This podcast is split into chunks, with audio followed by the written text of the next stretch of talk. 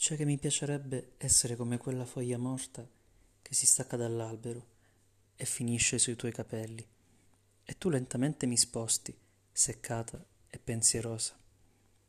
C'è che non mi hai mai chiesto di scriverti niente, eppure io continuo a farlo.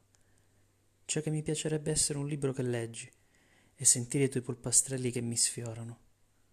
Quando mi arrabbio vorrei che tu fossi una stella, così lontana e distante dalla mia rabbia.